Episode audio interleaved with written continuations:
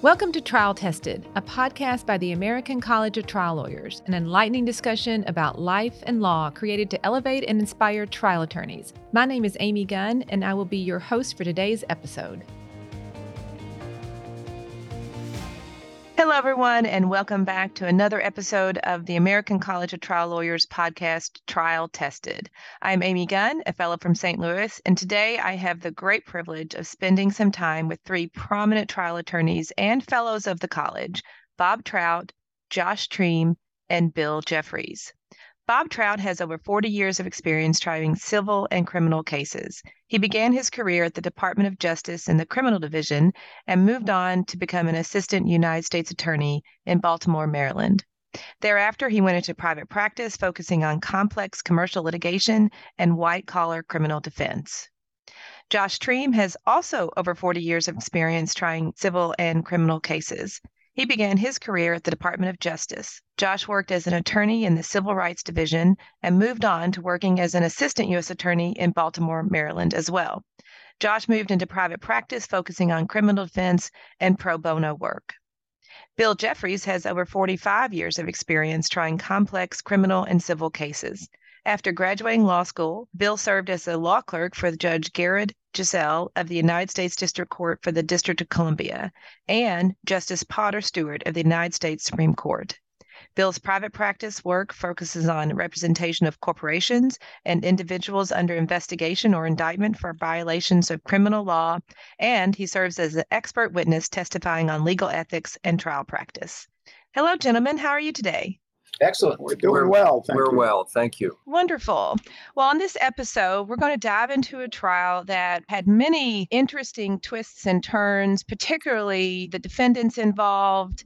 And I would wonder, Bob, would you mind getting us started and just give us a background of how this case started and who the players are? Sure. Thanks, Amy. So it's Bob Trout. And our star of this trial was an individual by the name of Richard Byrd. Byrd was a drug dealer. He was also an events promoter, and he was very successful at both. In both enterprises, he generated a huge amount of cash.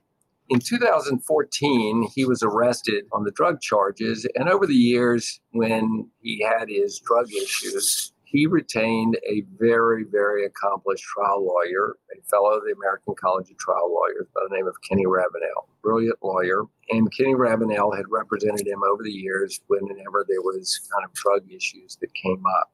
In August, Kenny Ravenel's law firm was raided by the federal government. It became clear that he was himself under investigation. It appears that the investigation was a money laundering investigation. You know, was Kenny Ravenel laundering funds for Richard Byrd. He hired a lawyer in due course. He changed lawyers. This is Kenny Ravenel. He changed lawyers and hired Josh Treem. Josh is the dean of the White Collar Criminal Defense Bar. He also is a fellow of the American College, and uh, he's been practicing at the time. He was practicing for close to 50 years, doing largely criminal practice in Maryland. So Ravenel in 2016 hires Josh Treem. The key witness is Richard Byrd. In November 2016, Byrd pled guilty. Cooperation was not part of the plea agreement. February 2017, he was sentenced to 26 years in prison. Again, cooperation was never part of his agreement with the government. In April 2017, after the sentencing, Josh had been told by his lawyer that Byrd wanted to speak with him, that he had exculpatory information. Josh wanted to wait until after the sentencing in order to reach out and do that. He writes a letter with the consent of the lawyer. He writes a letter to Byrd. And in April of 2017, he receives a voicemail from Byrd. Here is briefly what was said on the voicemail Mr. Treem, this is Byrd. You need to come see me immediately. It's a lot of information that I have that is exculpatory to your client. That was the voicemail that Josh received in April of 2017 because Byrd was being transported from one place to another, Josh had difficulty nailing him down. And it was not until September that he was actually able to arrange for an interview. September 7, 2017, he was able to arrange an interview of Byrd in the Merritt County Detention Center where Byrd was awaiting charges in Arizona. So the interview is going to take place in September 9th Josh is going to come interview him. He, in keeping with good practice, is going to take a professional investigator with him to be a witness to the interview to make sure that he has a witness in case that interview needs to be introduced in evidence at some later time. He, again, has the consent of the lawyers. He's in touch with Byrd's lawyer. Uh, what Josh does not know is that in August, Byrd had entered into an agreement to cooperate with the government in mid August. So in September, when Josh shows up, unbeknownst to him, Byrd is now cooperating and he is wearing eyeglasses that seemingly are his eyeglasses, but in fact, they are magic glasses that are videotaping the entire interview.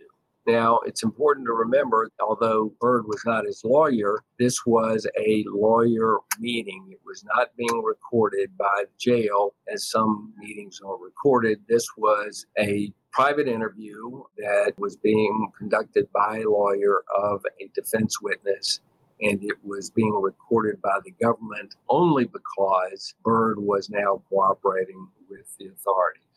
So, in advance of the interview, Josh had, in consultation with his client, had received from his client a two page list of all of the things that the client asserted to be true about his relationship with Byrd. These were a total of 53 affirmative statements that Josh's client essentially gave to Josh they were all exculpatory, and Josh intended to use this two page statement, written statement, as essentially talking points for him to guide his interview of Byrd. May I ask a question? Sure. The notion that Josh and the investigator can sit with a potential witness and it be recorded. Obviously, he's a cooperating witness, but is that normal? Is that something that happens all the time? No. No. Okay. No, All is, right. no is the answer to that. Okay, question. good. A, a That's easy. yeah, a resounding no, to be more accurate. I think Look, the lawyers in this room have collectively practiced law for probably 150 years. None of us have ever seen this before. right. Okay. Well, that struck me as odd and certainly not something that, Josh, you should have been expecting or concerned about or suspicious of, right? Yes, well, that's certainly true. Yes, I was not anticipating that the government would listen in on any device at all. I mean, there was always a risk that Byrd could go out and talk to whoever he wanted to talk to, but certainly the thought that this was being recorded, both video and audio, never crossed my mind. And let me add that during the course of the video, Byrd kept emphasizing number one, there is no way he would ever agree to cooperate with the government. And number two, he repeatedly sought assurances from Josh that what they were talking about would remain confidential and would not be disclosed to anyone else. So, you know, Josh was certainly led to believe that this was his attorney work product that would remain confidential and would not be disclosed to anyone. There is some case law to the effect that when a prosecutor asks a witness, you know, you can talk to whoever you want to talk to, and the case law is very clear. Witnesses don't belong to any party. They're free to talk to whoever they want to and to provide information to whatever party it is. And in the past, when a prosecutor has asked a witness, you know, you can certainly talk to the defense lawyers if you want, but we'd like an agent to be present or we'd like to be present in the room when you talk to them. That is out of bounds. That is improper. And so it was a shock to us that the government would think that they could do surreptitiously what they can't do openly, but they did it and the consequence, I think we'll get there. But is it a rule that they can't do it, or is it just sort of the practice that they don't or can't do it? Well, I think that, you know, as I view it, it is basically, I don't know whether you would call it due process, mm-hmm. but the fact of the matter is, is that witnesses are you know, to facts are available to the parties. Right. Okay. And it is absolutely improper and unethical for a lawyer to basically say, I don't want you to talk to the other side.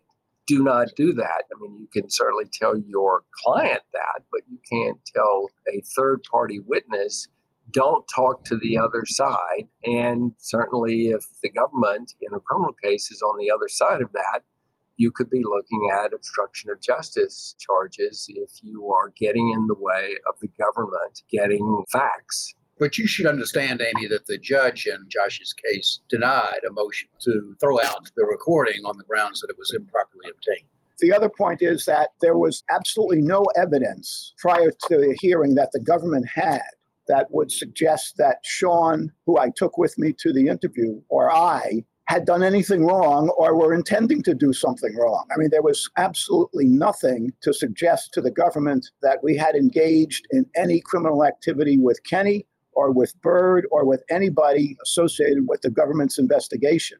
And so, to the extent that there was a crime fraud exception that sometimes can be argued, it could not have been argued to give the government any probable cause to believe that something that I would do or say was going to be inculpatory of anyone. They had nothing. And this is after, guess, three years of investigation after the 2014 charges were filed. All right. So we're in the September 9th, 2017 meeting, and it's Josh, the private investigator, and Mr. Byrd. Right. The video magic glasses are on, unbeknownst to you all. And what happens?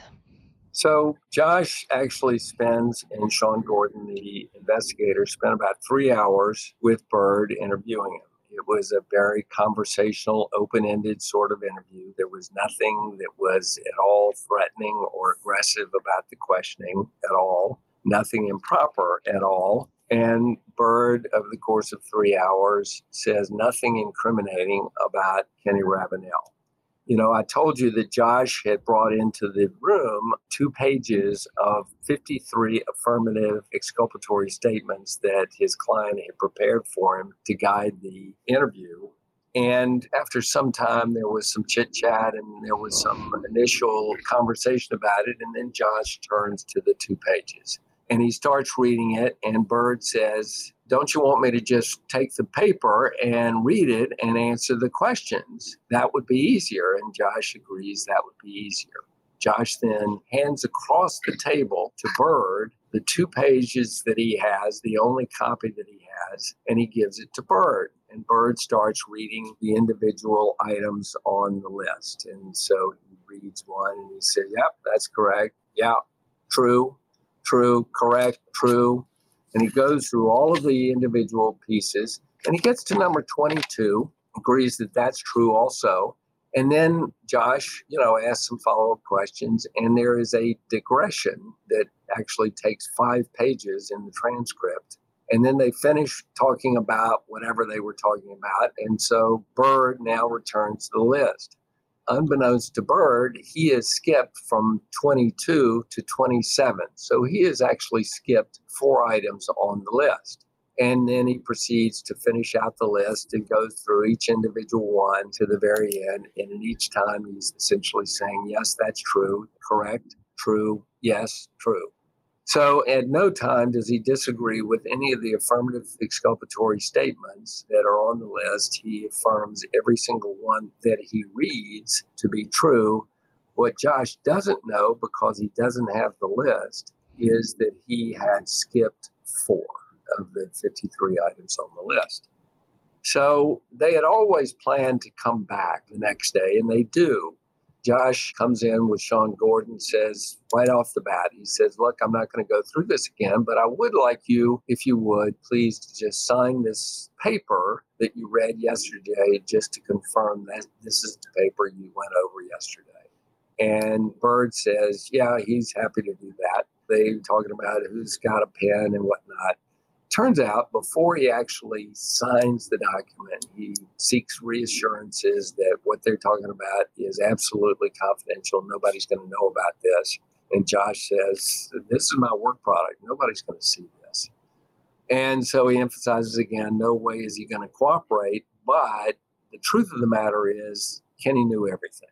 And so he essentially flips on the second day. And during the course of that, he says, and this is a quote So, what I'm saying is that I'm going to be the good soldier like I'm supposed to be, but I need Ken to put his nuts on the line for me and make sure I get my fucking money he had been talking about money that he was owed by the law firm that was still in escrow and money that he claimed now that Kenny Ravenel knew that he was entitled to from various investments.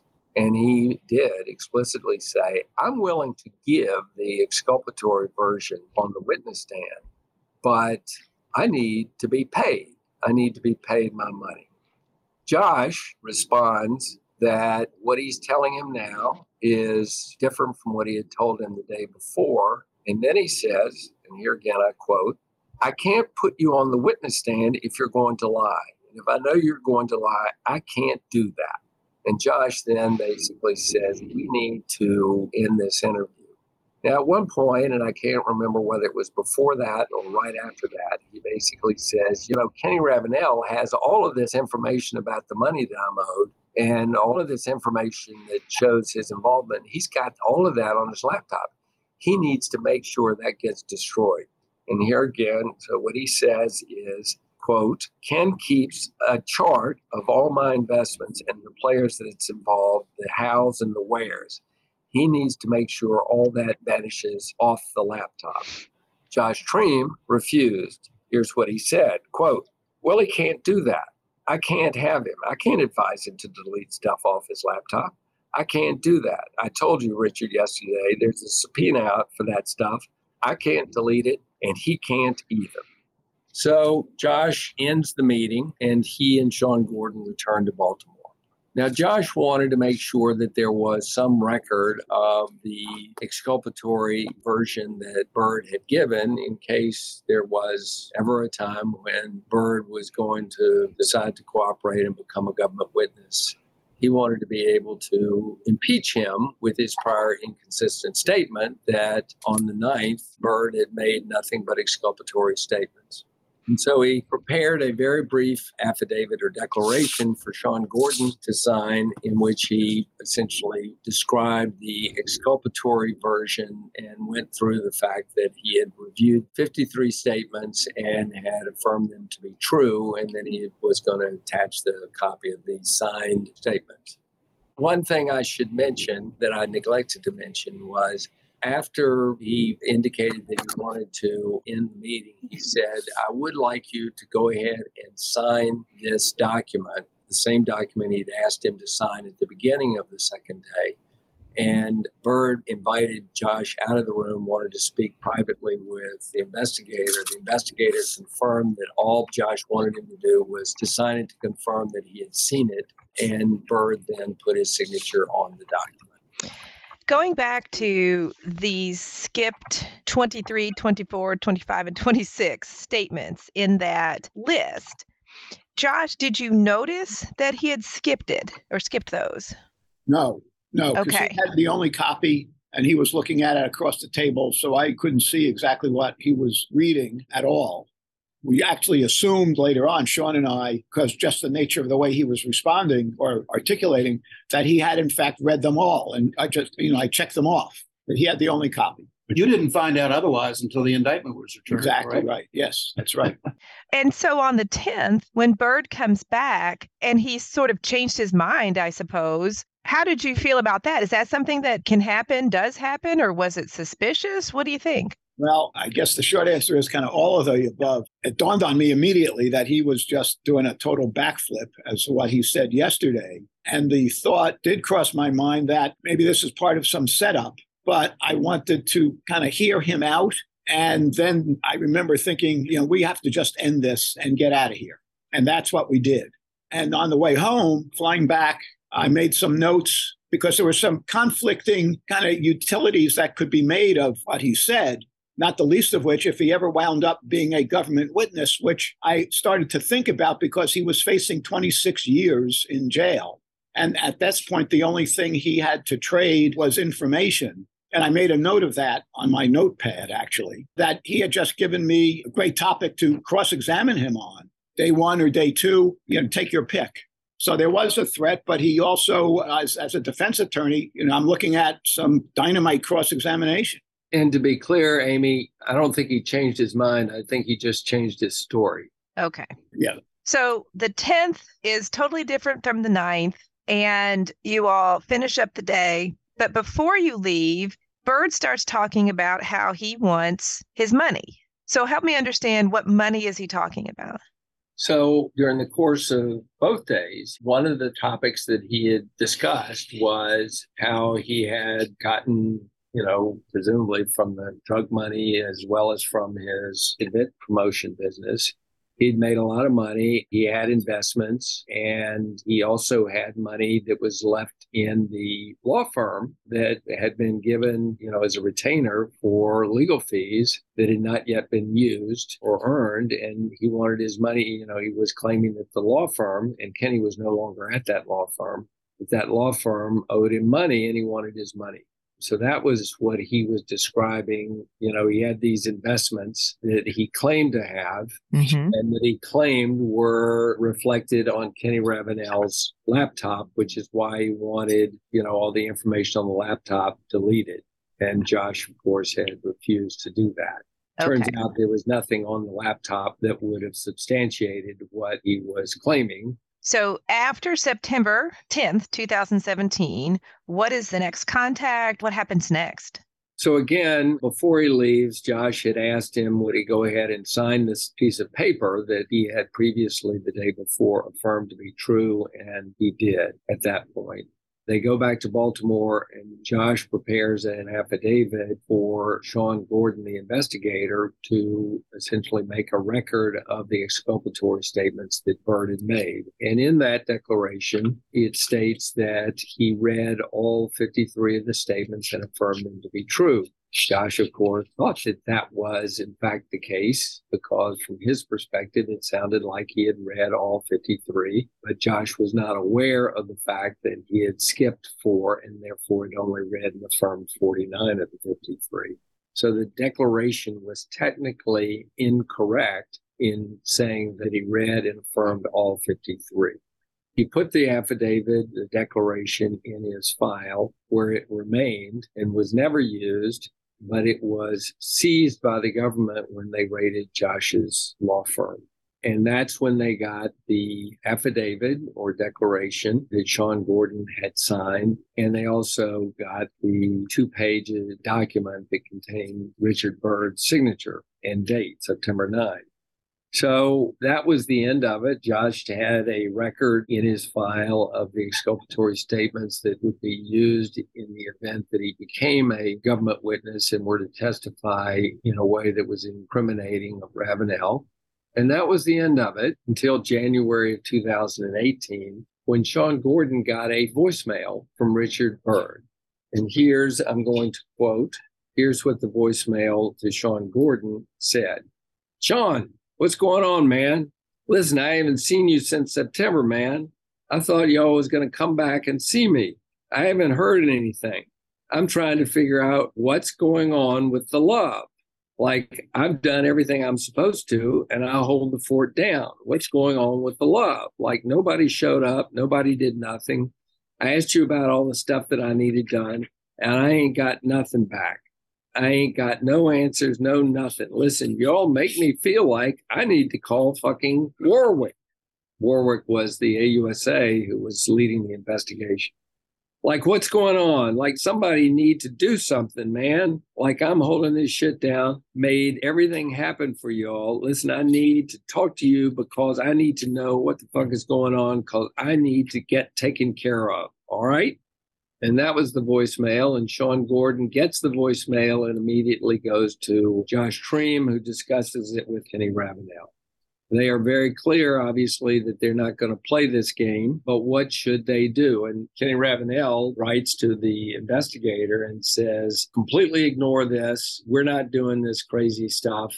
And he goes to his lawyer, Josh Treem, and the decision is made we need to report this We need to report it for two reasons. We need to report it to make it clear that we're not going to submit to this extortion, this blackmail.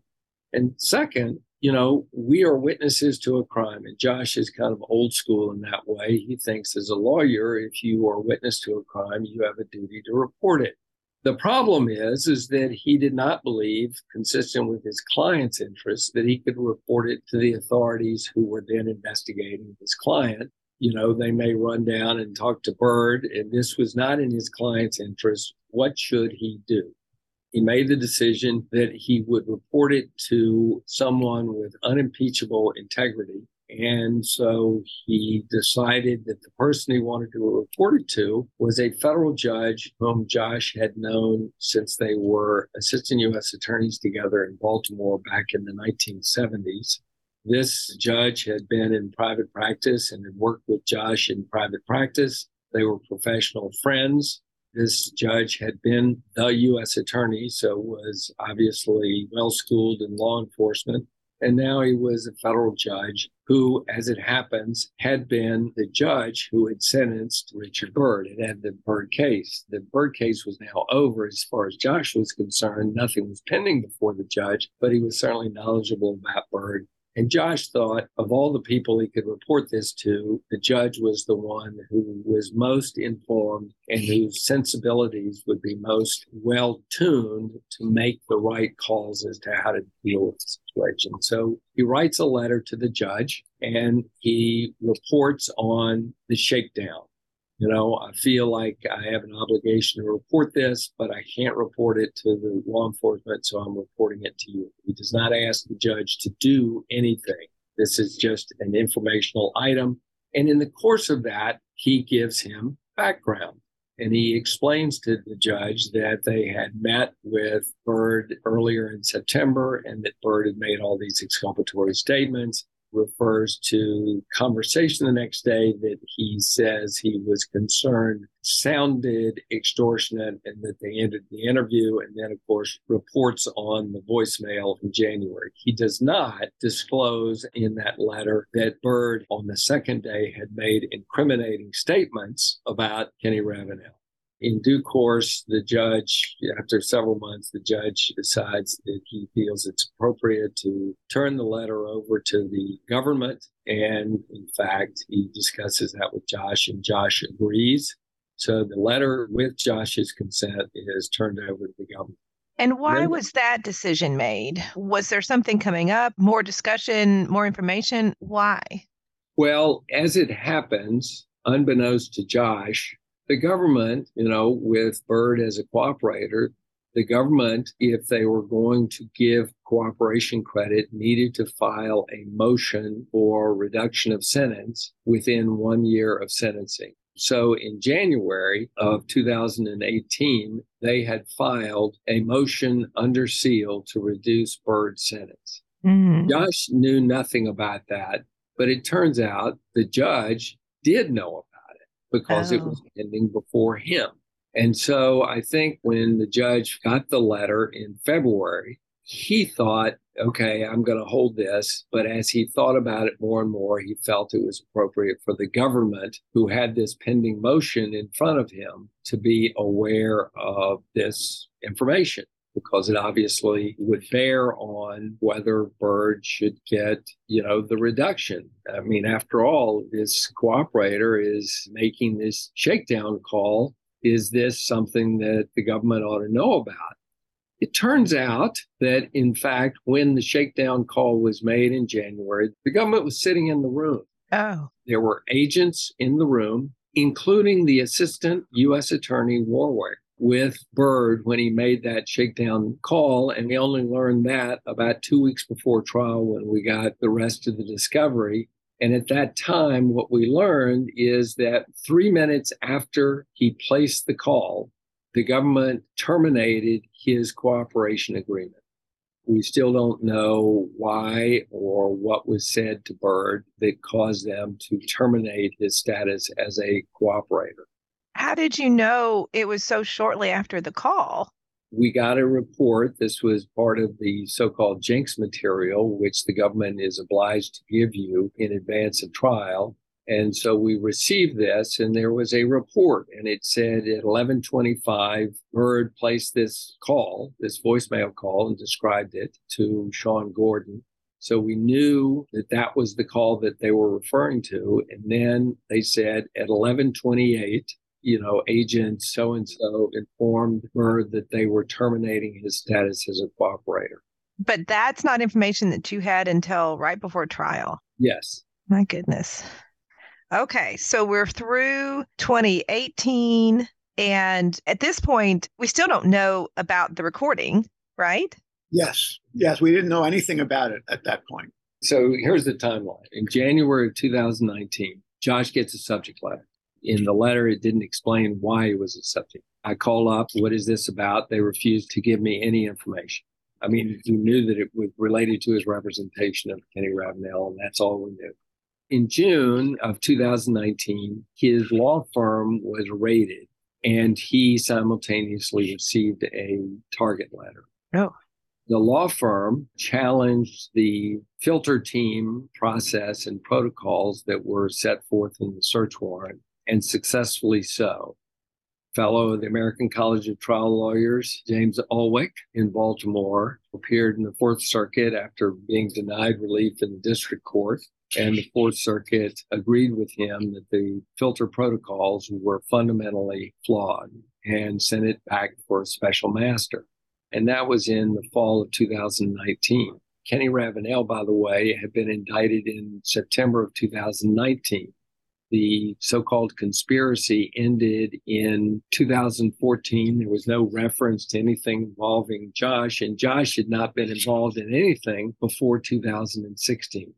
So we're thinking, okay, they have figured out there's no further follow up regarding Josh. This is just going to go away they're going to get the documents through the uh, special master process. And we still don't know anything about the search warrant affidavit or the probable cause that caused them to search the law firm. 2020, you recall, we have a pandemic starting. So Ravenell was supposed to go to trial in April. COVID was going to get in the way of that. But in the meantime, in a status conference, they made reference to the possibility of a superseding indictment. And that got our attention. So, with that, we then made a submission to the U.S. Attorney in Baltimore essentially we felt that we knew all the facts. We couldn't understand what the basis of any criminal case could be. So we made that submission to the U.S. Attorney's Office in Baltimore. At this point, we knew that they had the letter from Judge Bennett, but we didn't know about the recording. And so that was in July. We made the submission. We asked for a reverse proffer. They told us that they were just there to listen. They were not going to give us a reverse proffer. We told them that we couldn't understand what were we missing. Josh Treem, with his stature and his prior experience as a federal prosecutor in Baltimore, had earned the right to be told in advance what he had done wrong. They declined to give us any information. We asked for advance notice if they were going to bring a case so that we could seek review at the Department of Justice. They told us that they were making no promises. And uh, in December 17, I was having a conversation with Josh about, you know, that obviously are going to be declining prosecution. There's no case here.